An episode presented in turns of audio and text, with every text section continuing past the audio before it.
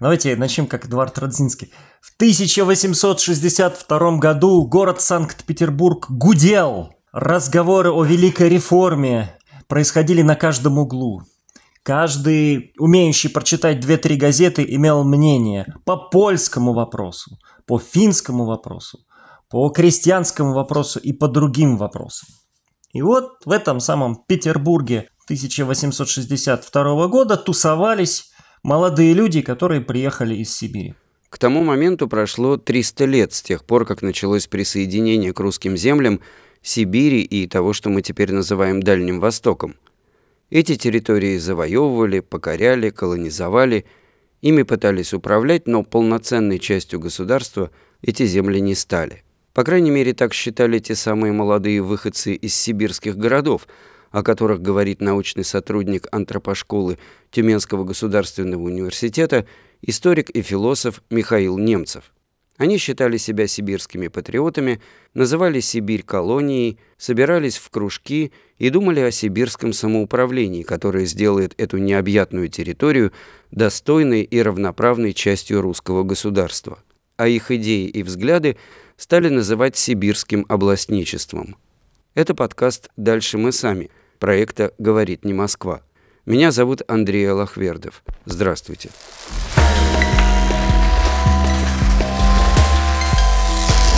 Дальше мы сами.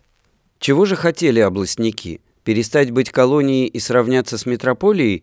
Или наоборот, отделиться от европейской части русского государства? Вписаться в вертикаль власти или получить автономию? Интеграция или сепаратизм? Попытаемся все это выяснить сегодня в разговоре с историком Михаилом Немцевым.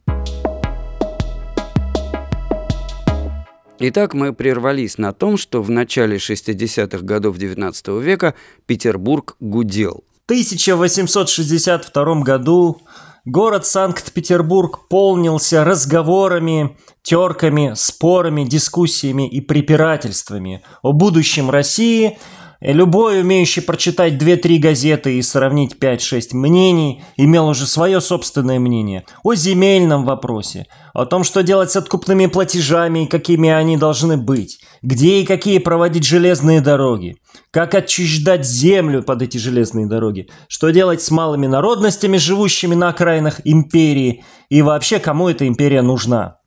И вот в этой вот среде этого города – который был столицей страны, вступающей в великие реформы 60-х годов в начале царствования Александра II, позже названного освободителем, встретились несколько молодых людей.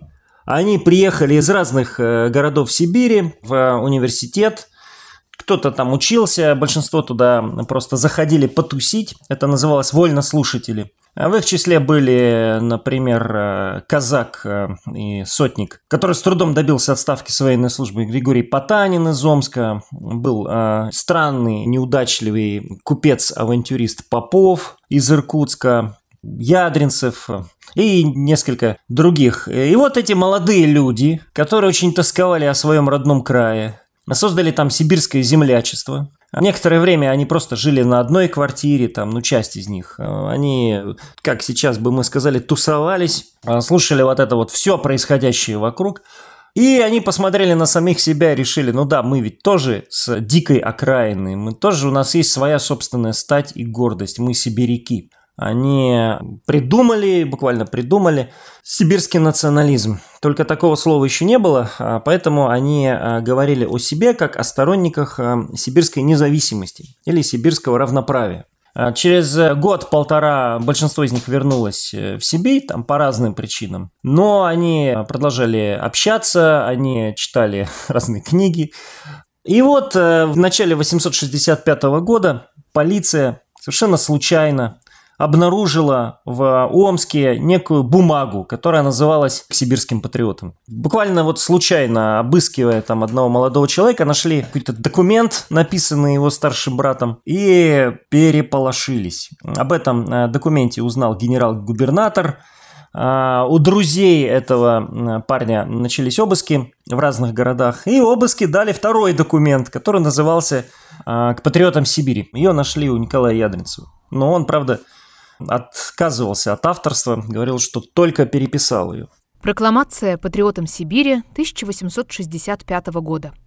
Сибирь, более чем прочие части Российской империи, прочувствовала всю тяжесть монархического гнета, всю силу притеснений и оскорблений, наносимых народу от ее самовластных правителей. С самого начала наша страна, будучи завоевана нашим народом для создания в ней независимой и свободной жизни, была беззаконно захвачена в руки жадных к обладаниям московских царей и самовольно присвоена ими вместе с народом. В продолжении почти трех столетий в нее посылались воеводы и губернаторы, которые по своему произволу, управляя ей, обирали и грабили, пытали и мучили, вешали и убивали несчастный народ наш.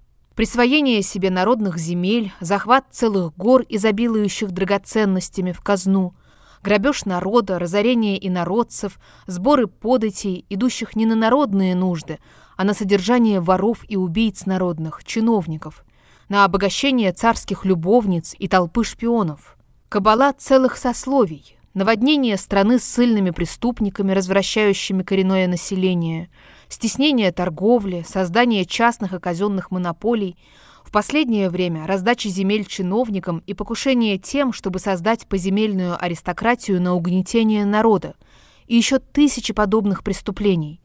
Вот чем ознаменовало свое управление в Сибири российское правительство. Но как бы ни относилось правительство к Сибири, оно не сможет по отдаленности знать ее нужды. Его чиновники всегда будут людьми чуждыми народу. Особая территория, производство, население, интересы – все это требует самостоятельности Сибири, и она должна отделиться от России во имя блага своего народа, создав свое государство на началах народного самоуправления. Демократический состав общества особенно благоприятствует Сибири создать республику, состоящую из штатов, подобно Америке.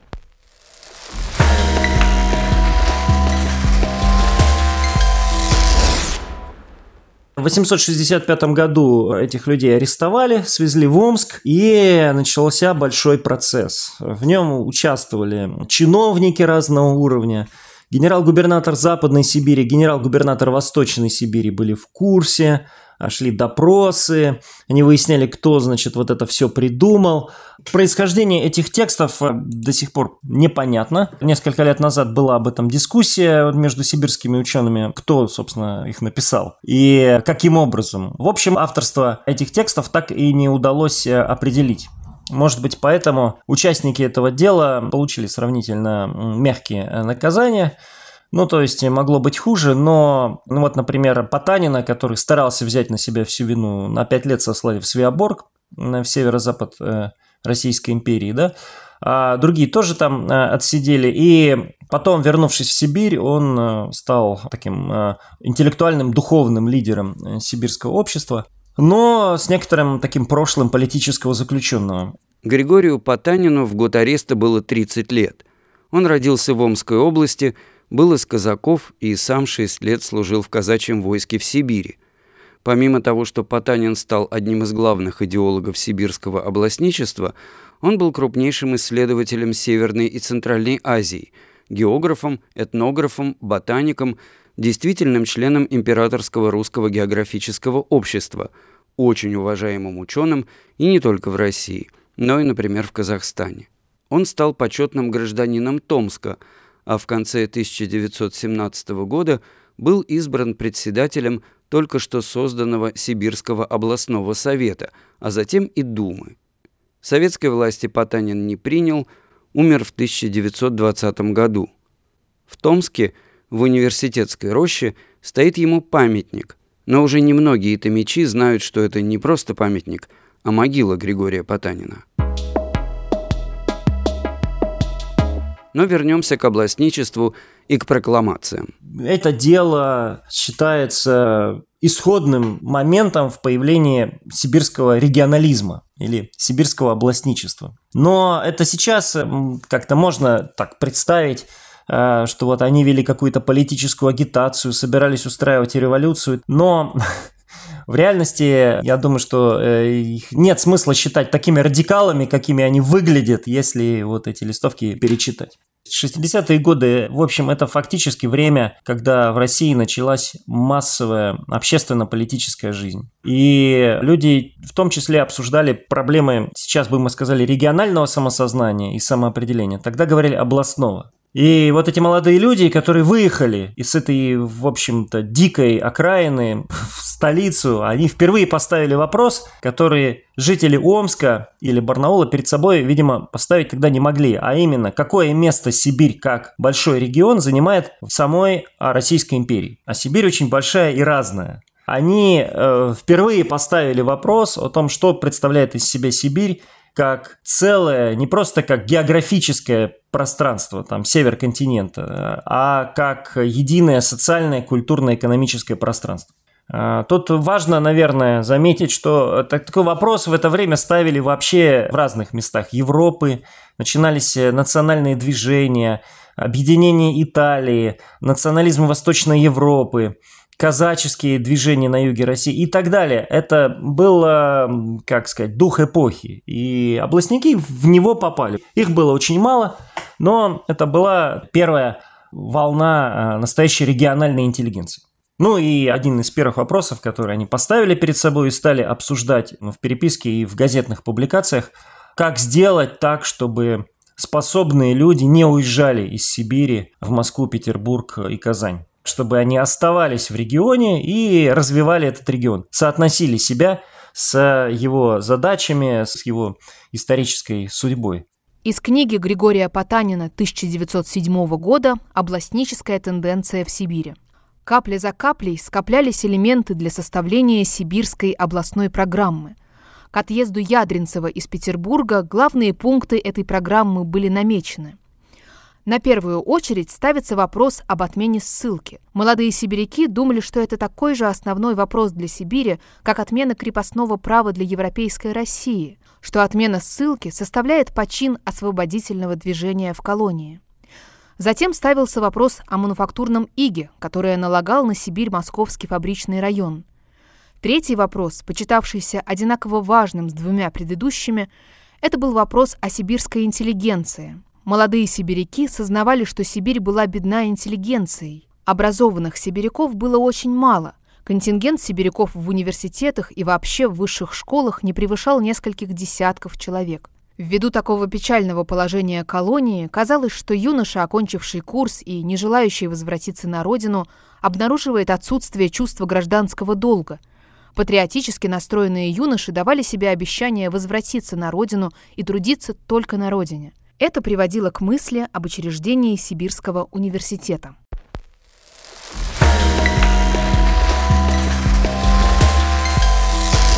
Дальше мы сами. Э, Григорий Потанин потом в письмах писал, что сама э, вот это требование независимости Сибири, это был такой литературный прием, который был предназначен для пробуждения самосознания. Люди должны задуматься о том, а кто же мы такие вот здесь, почему мы живем именно здесь и какую э, роль это место э, может сыграть в нашей жизни, какую роль мы можем сыграть в его судьбе.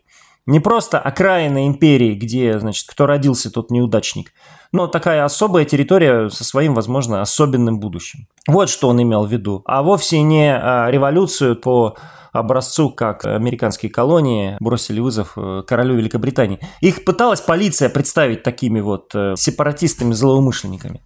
Это да. Но они сами себя так не мыслили.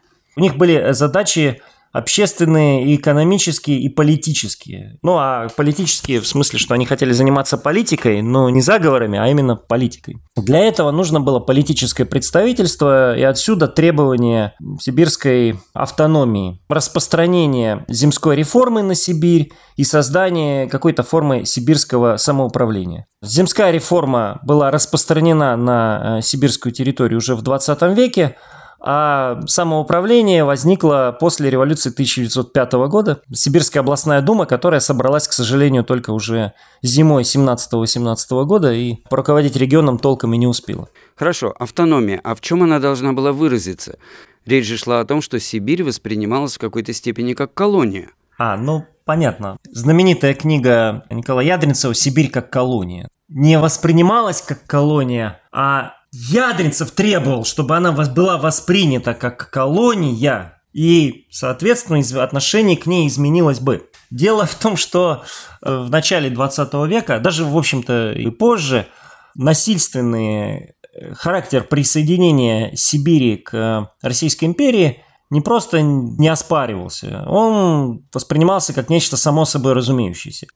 Англия и завоевывает Индию, там Франция и Голландия завоевывают острова Тихого океана и Африку, а вот Российская империя завоевывает Сибирь и Кавказ. А сейчас мы на завоевательные войны смотрим как на дикость и пережиток прошлого. А это и было то самое прошлое, которое мы теперь пережили. Сибирь была завоевана, присоединена к России и превращена в такую вот не совсем еще освоенную э, российским государством и российским населением большую окраину. Ну, есть э, знаменитая картина, э, написанная одним поляком, который прошел каторжный путь в Сибирь сильные на Урале, на границе Сибири и России, плачут, вот обнимаются, они смотрят на знак. Теперь они вышли из Европы и отправляются в глубины какой-то неизведанной Азии. Вот они преодолевают Урал и погружаются в какую-то вот бездну пространств, замороженных рек, редких деревень и какой-то непонятных людей, которые там говорят на неизвестных языках и перемещаются где-то там по холмам в пределах видимости с трактом. Сибирь не воспринималась как единый большой регион, присоединенный к империи, по отношению к которому империя имеет еще и какие-то обязанности. И именно это имел в виду Ядринцев, потому что в его время слово «колония» имело а, скорее такой нейтрально-позитивный смысл. Колония – это форпост цивилизации в каких-то диких местах. То есть э, Сибирь как колония в э, исполнении Николая Ядринцева означала, Россия должна некоторые обязательства перед Сибирью на себя взять. И сибиряки должны этого требовать от Российской империи. Э, требования у него были, в общем, простые. Прекращение штрафной колонизации, то есть ссылки в Сибирь. Он очень подробно, поскольку сам прошел тюрьму, он очень подробно описывал как эти совершенно деклассированные значит, люди, приходящие по этапу из э, Российской империи они развращают сибиряков, растлевают и грабят и так далее, как они издеваются над э, инородцами. А, это исторический термин, термин того времени. Вместе с Григорием Потаниным Николай Ядринцев был одним из главных идеологов сибирского областничества. В отличие от Потанина, до созыва Сибирской областной думы он не дожил – но увидел открытие Томского университета, за который долго ратовал. Его отцом был купец, управлявший золотыми приисками в Сибири, а мать – выкупленная на волю крепостная. Сам Ядринцев был исследователем, этнографом, археологом и публицистом. Он ездил не только в Сибирь. В одной из азиатских экспедиций обследовал развалины древней столицы Чингисхана Каракурума. Сибирь как колония – далеко не единственная книга Ядринцева, но одно из основных исследований, лежащих в основе сибирского областничества. Итак, прекращение каторжной колонизации, затем э, развитие местной экономики, промышленности и так далее. То есть сейчас бы мы сказали путем прямых инвестиций. Создание университета и развитие сибирской культуры – Чиновники должны быть местными, не должны быть приезжими. Потому что в то время какой-нибудь, э, условно говоря, курский или санкт-петербургский чиновник рассматривал, значит, э, службу в Тобольске как такую командировку на окраину, которая дала ему возможность там выслужить чин и вернуться, в общем, к себе э, в европейскую часть страны, но уже с новым чином, да, и на новую позицию, вот и все. А, нет, чиновники должны быть отсюда, из Тобольска, из Красноярска, из Барнаула. Они должны быть патриотами своего региона. Для этого нужен университет. Ну, создание университета обсуждалось примерно 40 или 50 лет, то есть весь 19 век. Омск или Томск. Э, в конце концов, он был создан в Томске, как известно, в 1888 году, но только в составе медицинского факультета. Потому что все-таки царизм опасался там создавать юридический факультет или еще какие-нибудь факультеты. Мало ли что они там себе придумают. А, ну, а медики все-таки понятно, что нужны. И Ядринцев э, был на стороне тех, кто считал, что университет совершенно необходим для развития региональной культуры. И тем самым для развития региона. А затем, когда регион достаточно разовьется, он уже из статуса э, колонии наконец перейдет в, ну, так сказать, в статус э, обычного региона в составе России. Да? То есть э, Анатолий Кремнев, э, историк из Омска, позаимствовав метафору из документов XIX века, одну статью свою назвал так «А, «Вдвинуть Россию в Сибирь». Вот. Нужно было вдвинуть Россию в Сибирь для того, чтобы Сибирь стала обычной частью России. Сейчас, когда мы живем уже в постколониальном мире, словосочетание «Сибирь как колония» а, имеет совершенно другое значение. То есть мы не можем обсуждать колонизацию как процесс а, позитивный. Да? Нужно об этом всегда помнить, когда заходит речь вот о сибирском автономизме. Автономизм – это осмысление региона как единого целого. Осмыслив его так, можно поставить задачи, что должно быть с регионом, как он должен развиваться и так далее. И также потребовать от центральной власти ну, соответствующих экономических и политических решений. Из книги Николая Ядринцева «Сибирь как колония», 1882 год. Сибирь в продолжении всего прошлого существования испытала много притеснений, несправедливостей и неустройств. Эти бедствия начались с воеводского управления, произвол господствовал в Сибири более чем где-либо. Край подвергался всевозможным злоупотреблениям, и жизнь его остается далеко не устроенной до последнего времени. Между тем, ныне выступают многочисленные общественные вопросы и нужды, требующие настоятельного удовлетворения. К таким принадлежат отмена уголовной ссылки, мешающей безопасности и развитию гражданской жизни, организация переселений, устройство быта инородцев, принятие мер против мироедства и кулачества, улучшение участи золотопромышленных рабочих и многие другие. Наконец, в крае является потребность умственной жизни, стремление к гласности, желание разрабатывать общественные нужды путем печати. Общество желает гарантий для личности и защиты от местного произвола.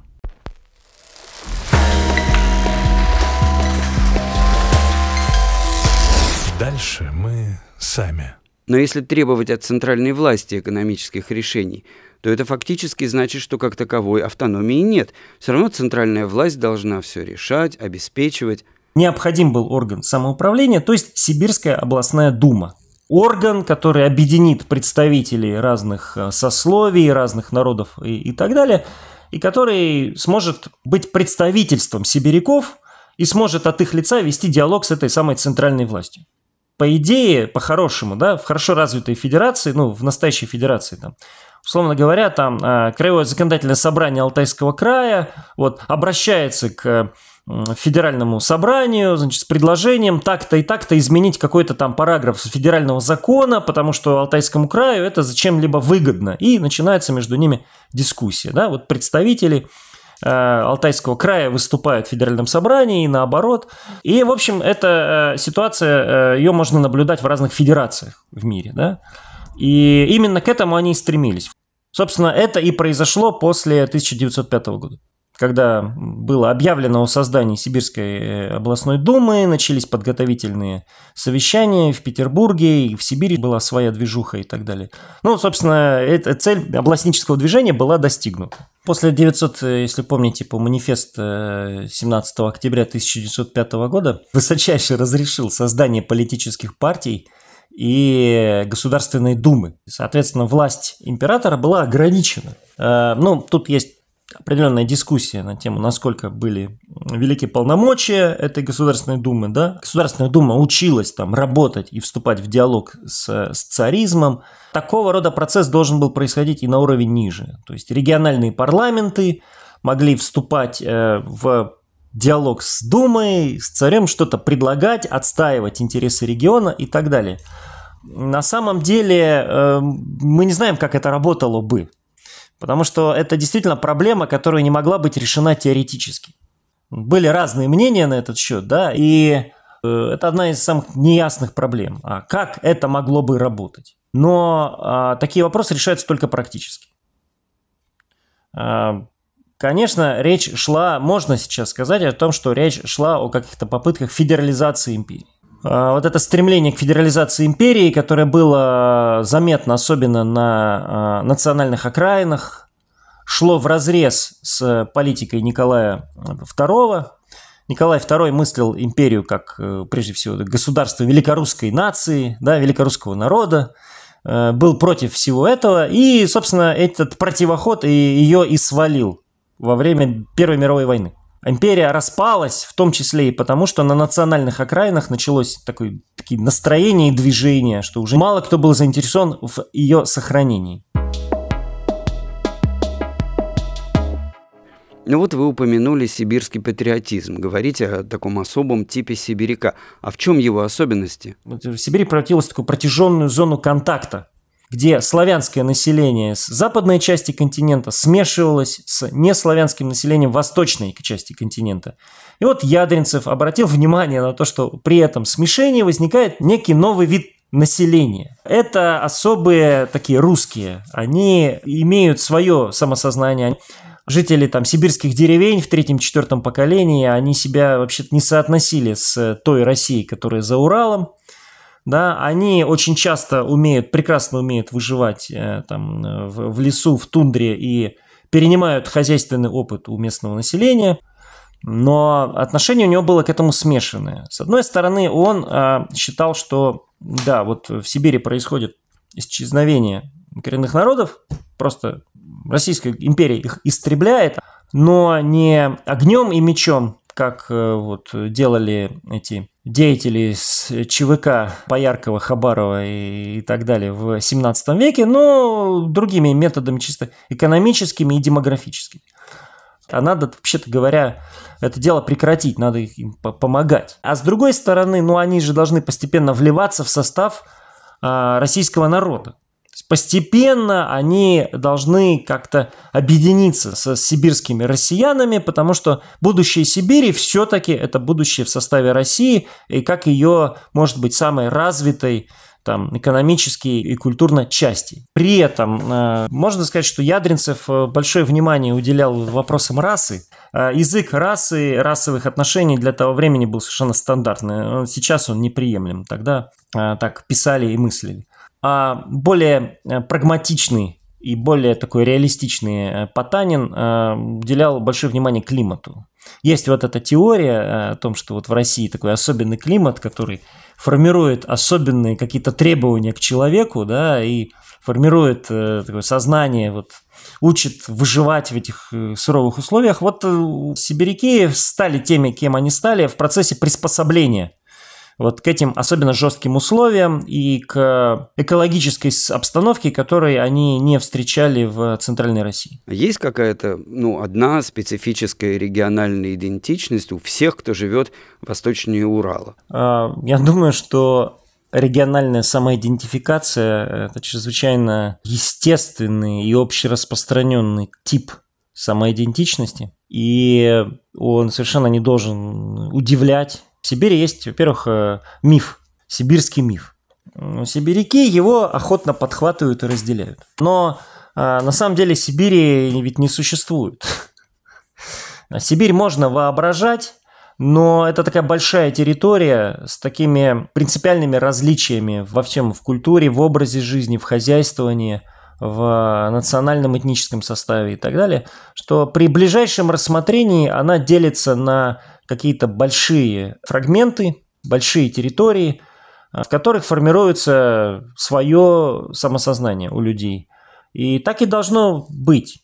Региональное э, самосознание – это слой самосознания, который лежит между э, национальной приверженностью и самоидентификацией там, с семьей, с каким-то городом и так далее.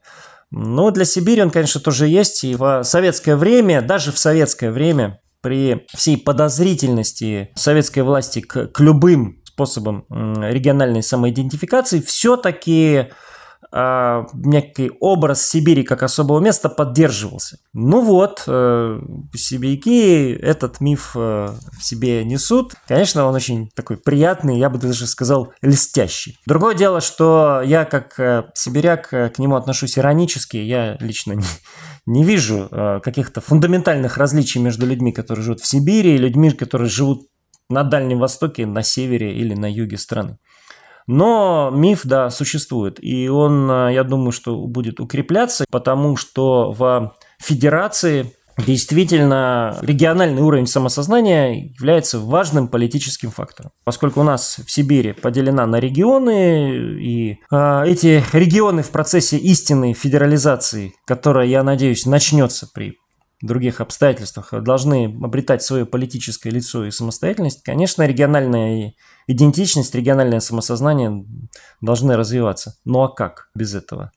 А, я могу там начать перечислять, условно говоря, вот есть Западная Сибирь, Юг-Западной Сибири или там Старая Сибирь, как писал историк-демограф Сергей Рассказов, да, вот Старая Сибирь. Э, а есть Север, есть э, национальные республики южной части Сибири, да, есть Байкальская Сибирь. Красноярский край, который как бы в ментальном смысле сам по себе, да, этот. есть Дальний Восток, который постепенно выделяется как отдельное пространство вот во второй половине 20 века, и это выделение, в общем-то, продолжается до сих пор. То есть сейчас в России происходит формирование новых больших регионов. На этом фоне региональная история, том числе история региональных общественных движений, становится материалом для формирования вот этого образа. Что, что значит быть сибиряком? Ну вот быть сибиряком это значит в какой-то мере разделять идеи сибирского областничества. Областничества этого давно уже нет, да, примерно сто лет нету, но вот образ существует, и это вполне хороший материал для такого политического воображения самого себя. Ну а какие идеи остались актуальными? С университетом проблема решена, университет есть и не один, промышленность развивается.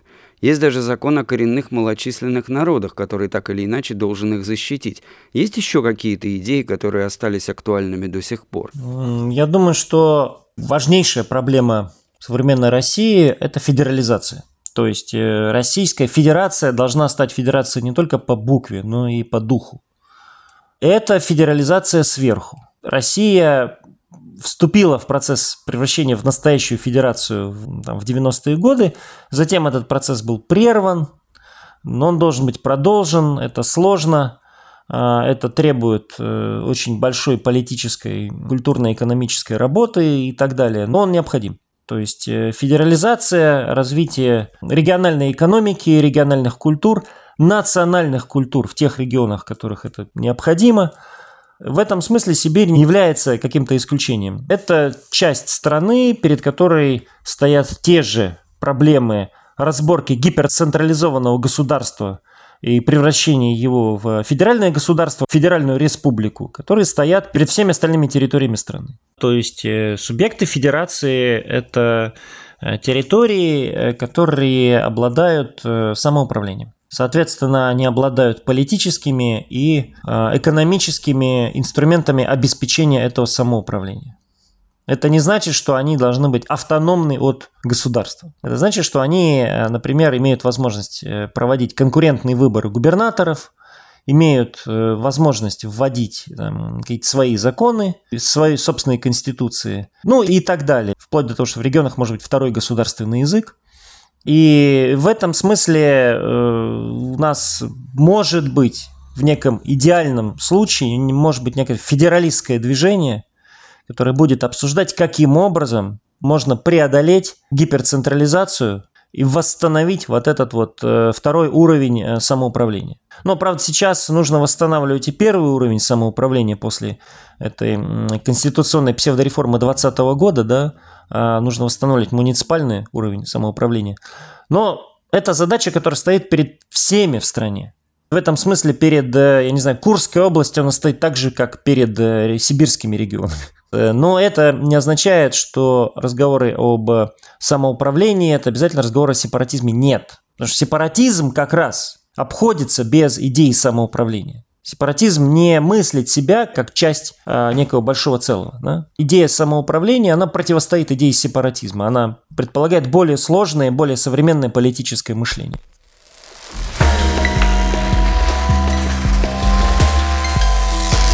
Дальше мы сами.